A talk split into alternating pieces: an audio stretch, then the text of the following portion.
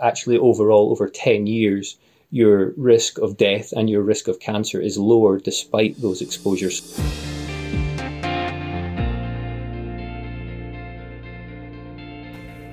We all know we should be doing more exercise. I personally have guilt every time I decide to get the tube to work instead of cycling. But at the back of my mind is always that risk that cycling through central London might be the death of me, as it has been for many cyclists who've been involved in road traffic accidents. The real risk of that is hard to kind of intuitively balance against those potential cardiovascular benefits um, of extra exercise. And then it gets even more confusing when we think about air pollution and how to take that into account. I'm Duncan Jarvis, multimedia editor here at the BMJ, and to talk about all of those issues, I'm joined by two researchers from the Institute of Cardiovascular and Medical Sciences at the University of Glasgow, who are both co authors of a new paper just published on BMJ.com. Paul Welsh is a senior lecturer there. Hello, Paul. Hi, Duncan. And Carlos Celis is a research fellow at the Institute. Hello, Carlos. Hi there, Duncan. Um, so, looking back to when you, you were first sort of thinking about this, what was the genesis of the study? What made you decide that working out, you know, the, the actual, you know, risk balance of, of cycling to work um, was worth looking at?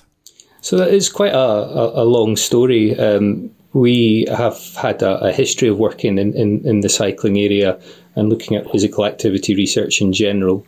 Um, and we had a, a, paper published in, in the BMJ in 2017 looking at the benefits of cycling within the, UK Biobank study as well. And as an extension of that, we've started working with British Cycling and their sponsors HSBC to look at um, some interventions that potentially might engage people more with uh, commu- commuting to cycling. So, as a result of all of that, uh, work that we've been doing, we, have got an awful lot of informal and formal feedback on uh, the, the previously published work. And one of these things, as you identified earlier on, that keeps coming up is well, okay, so there's benefits, but what about the risks? Um, our own local hospital had uh, an issue not so long ago with a, a number of different healthcare professionals um, laid up with injuries as a result of commuter cycling to work. And it caused us to have a roundtable discussion where we all talked about our own experiences of cycling, and it became apparent that anecdotally we all had um, very different experiences of, of who'd been injured while commuting to work and who hadn't. And it kind of posed the question well, let's have a look at the national statistics and see what they say. But when you drill down into the national statistics, that there is an issue in terms of it tends to rely on what are the, the Stats 19 reports. So those are the the reports that go to the police as a result of serious accidents that are obviously reported to the police. So we're likely to underestimate the number of minor injuries that occur yeah. as well. So as a cyclist myself, when I'm on my bike, as you said, I, I, wonder to myself, well, this I hope is giving me some benefit, but what are the risks that I'm exposing myself to? And this was really an attempt, this study, to put those risks and benefits into real world numbers to help people make an informed decision and also to help policymakers make informed decisions as well. Mm, and when we're thinking about that sort of policy level, uh, that public health level, perhaps, you know, it's important to, to understand, you know, how much of that sort of perceived risk is actually a barrier to, to people um, cycling as well as uh, you know whether it is healthier overall. So um, you know when it comes to that sort of thought process like mine and, and yours, uh, do we know how how much people worry about that? Well, if you look some of the national statistics, uh, what we found is that people actually is quite concerned about safety when they cycle to work or when they cycle overall.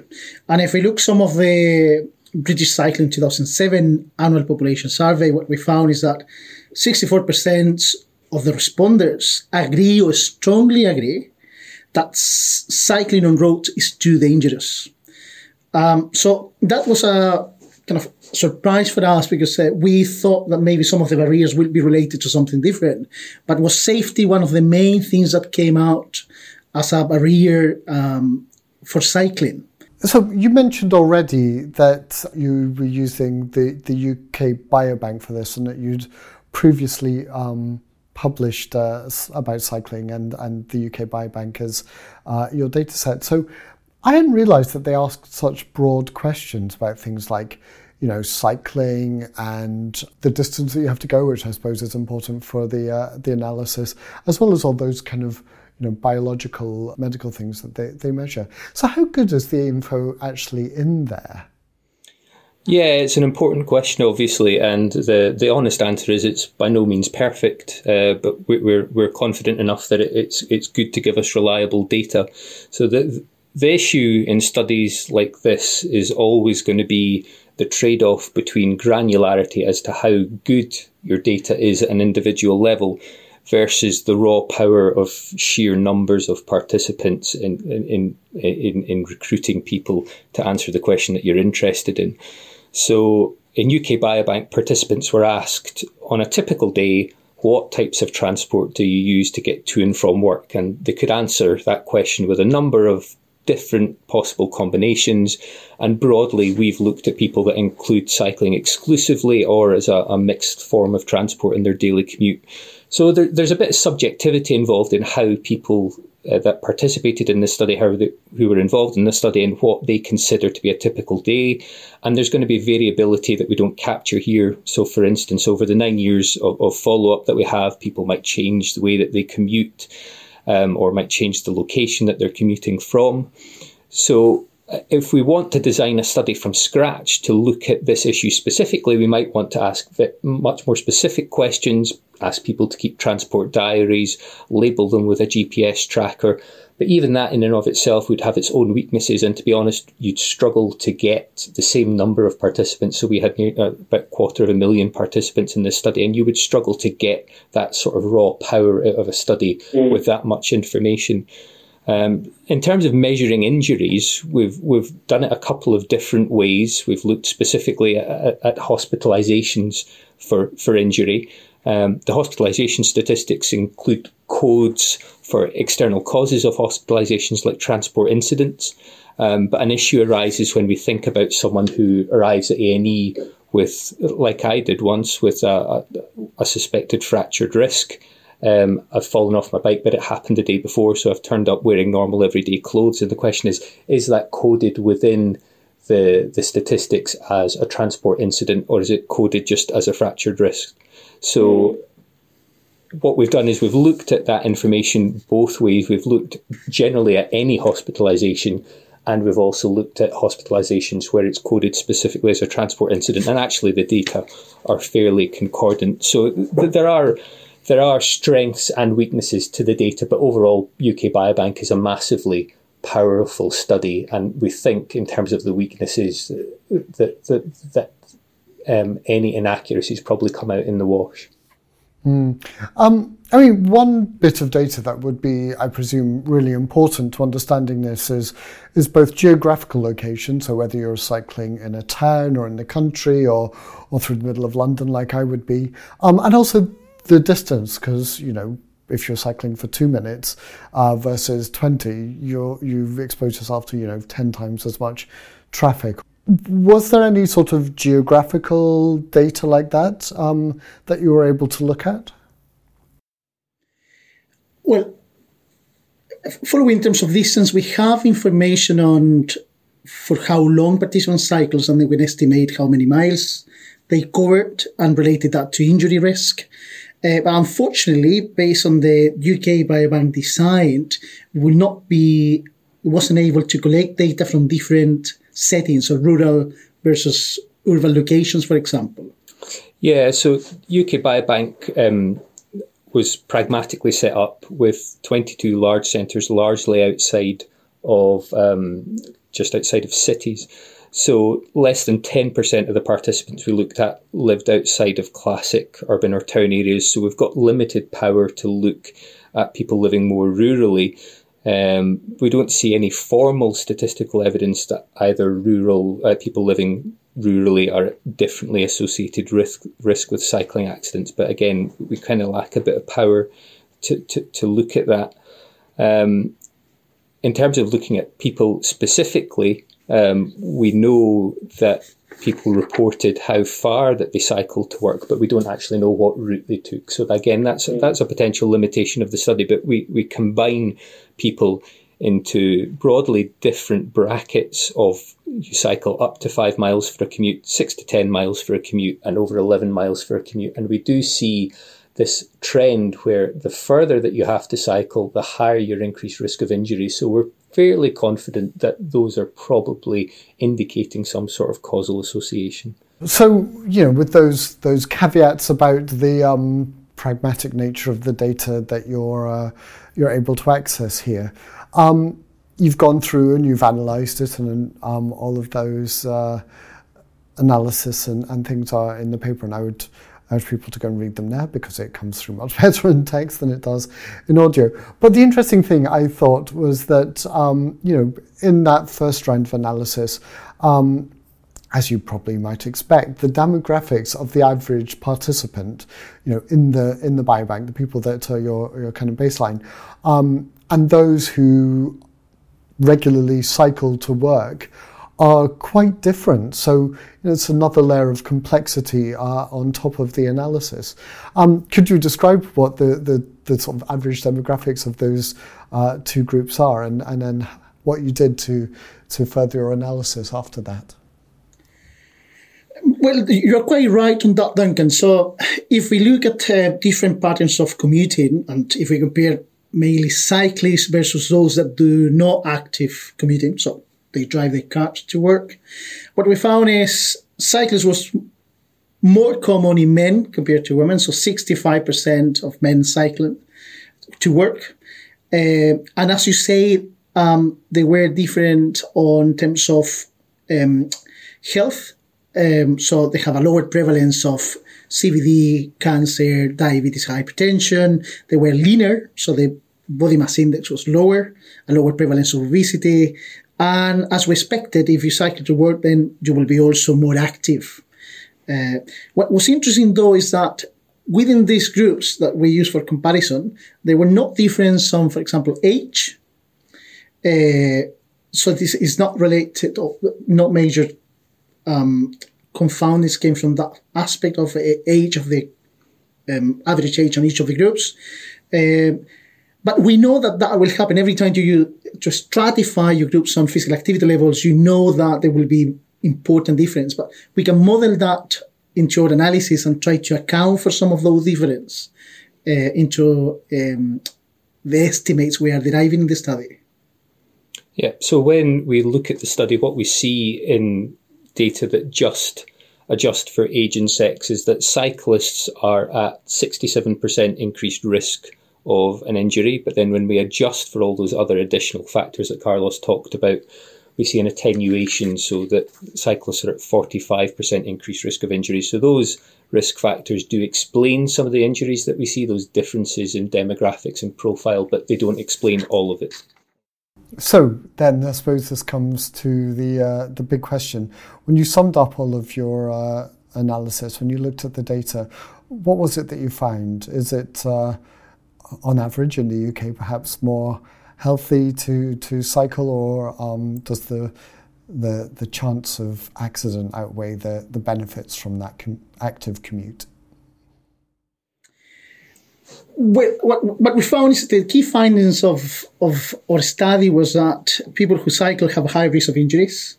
So if we present that in absolute numbers, what you will find if if um, a thousand people change their commuting mode to involve in cycling, what we'll find is that you will have additional 26 injuries. Uh, and if we go further on this, what you will have also is uh, a high risk, well, uh, three more admissions related to injuries that require people to stay for one week or more in hospitals. But then if we compare that with benefits associated with reductions on risk of cardiovascular disease or cancer or all-cause deaths, what we found is that you will prevent or you will have 15 fewer events of cancer, four fewer uh, events of cardiovascular disease, and three fewer uh, deaths overall. So definitely health benefits um, overcome actually the risk associated with cycling. Yeah, so if you speak to people about their perception of risk involving cycling, um, people are very concerned, obviously, as you identified earlier on, about the risk of death, which is an understandable concern. and they're also cautious about the risks that derive increasingly from pollution because we're all a bit more aware of the pollution, particularly in urban areas. But actually, what comes out of the wash in this analysis is even though you are exposed to those risks of pollution and of um, being involved in a cycling death, actually, overall, over 10 years, your risk of death and your risk of cancer is lower despite those exposures. So remember, these cyclists were all cycling to work in the same environments that we all have to cycle or travel or, or walk to work in. So this is a, a real world study. It's not just modelling. Um, these people were exposed to those risks and still see those mm. health benefits. And um, as you mentioned, you stratified, you know, the, the amount of cycling that people do in different ways. Is there a kind of, you know, ceiling, um, or uh, is it a, a, linear effect? You know, when you looked at your stratified uh, cyclists, did you do you see any different patterns there? Um, so we don't really see um, very, very strong um, cut-offs, if you like. The, the, problem, of course, is in terms of the, the, the amount of data we've got to start stratifying people into different groups. Um, we don't formally see any differences um, or any big differences um, in terms of benefits with the distance that people are cycling. Um, but there is, as I say, increased risk of, of injury the further that you cycle. Um, now, it might just be that we need a bit more power to, to look at that trend with distance, or as you say, it, it's just a bit inaccurate to, to um, inaccurately recorded to look at things in, in more detail. Um, but certainly, that it's something that we're, we're, we're cognizant of and something that's important to look at in the future. Mm. Now, when looking at that, I suppose um, this this you always wonder what this means for, for public health. And, you know, a complaint that people have is that cycling isn't safe in the city, and that's, you know, a push for local authorities to start putting in things like dedicated cycle lanes and perhaps safer cycle lanes that are um, separated from t- traffic through some sort of uh, physical means, not just a, a, line on the road. And, um, I wonder, you know, what does your research mean for that? Because it seems like perhaps that isn't uh, totally necessary in terms of making um, cycling, you know, beneficial at a, at a public health level. It, it, it's not necessarily um, required, if you like, from that point of view, but what we've seen since the 1940s is that the the number of miles cycled in the UK has actually fallen off a off a cliff from the, the, the, sort of the 1950s to the 1970s when cars became more prevalent and actually the numbers have bumped along at very low levels in terms of billions of miles cycled um, by the UK population ever since. And we get very excited about very small changes in the, the number of people cycling or the distance that people cycle. But actually there's huge room for growth here. But the only way that people will participate in cycling, improve their health, take burden off the health system, um, take the burden off the environment is if they perceive it to be safe. And the only way that they will perceive it to be safe is if there's that investment there um, in terms of um, making uh, segregated cycle paths.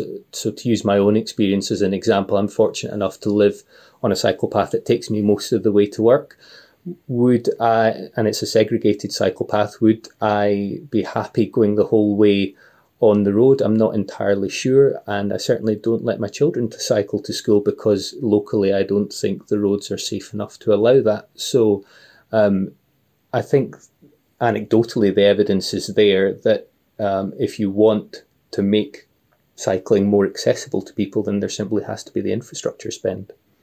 The trade off between cycling space, pedestrian space, car space. It's become sort of quite a, a tribalistic narrative that we're, we're, we're keen to avoid going down that road because at the end of the day, we're, we're probably not one thing or the other. We, we all use different modes of transport and, and we're all people just trying to get somewhere. So I don't think anyone's really out to hurt each other. Um, but we probably need to look at sacrificing some road space to, to make segregated cycle paths a reality in this country. Um, and that obviously costs money. That's one of the issues. But the government's own statistics support investment. So um, the, the, the Department of Health and the Department of Transport statistics put the benefit to cost ratio at 5 to 1 and 13 to 1. So for every pound you spend on active transport infrastructure, you can expect back from the economy um, five, between 5 and 13 pounds of benefit. So although it would be costly to make that sort of investment, um, we, we think there is evidence there to support doing that. And I suppose this, uh, you know, also begs the question that, you know, this is a starting point, but maybe we do want some further analysis into um, areas where cycling infrastructure, like you say, has been improved, um, and places where perhaps it, it hasn't. And if there is, uh, if the maths works out even even better for cycling, if it's even more healthy in those places, I suppose we can speculate that it is, but uh, uh, a magnitude of difference might be useful to have as well. Yeah, so those sorts of ecological studies are, are, are very difficult to to do to look at causal associations after, um, but it certainly is possible. One of the things that the reviewers did ask us to look at in publishing this study was that is there any evidence that cycling is safer after January 2010, which um, in, in some settings has been taken as a cut-off for when infrastructure spending on cycling increased a little bit. So we looked at the data um, using that particular cutoff, and actually we didn't formally see any improvement in the safety of cycling between uh, after January 2010, uh, people that were recruited after January 2010. So we, we haven't formally seen that in this analysis. But um, to be honest, I think a study like that would probably have to um, look in great detail at the infrastructure and changes in infrastructure in individual areas to, to really address that question. It's maybe not, uh, it's an important question, but it's maybe not something that a study like this, which is quite general and high level, to look at. Yeah, absolutely. Um, well, that article that we've been talking about, Associations of Injury Related Hospitalisation with Commuting by Bicycle in the UK, a prospective population based study, is now published on bmj.com. Carlos, Paul, thank you so much for taking some time to talk to us on the podcast. Thank you, Duncan. Thank you, Duncan.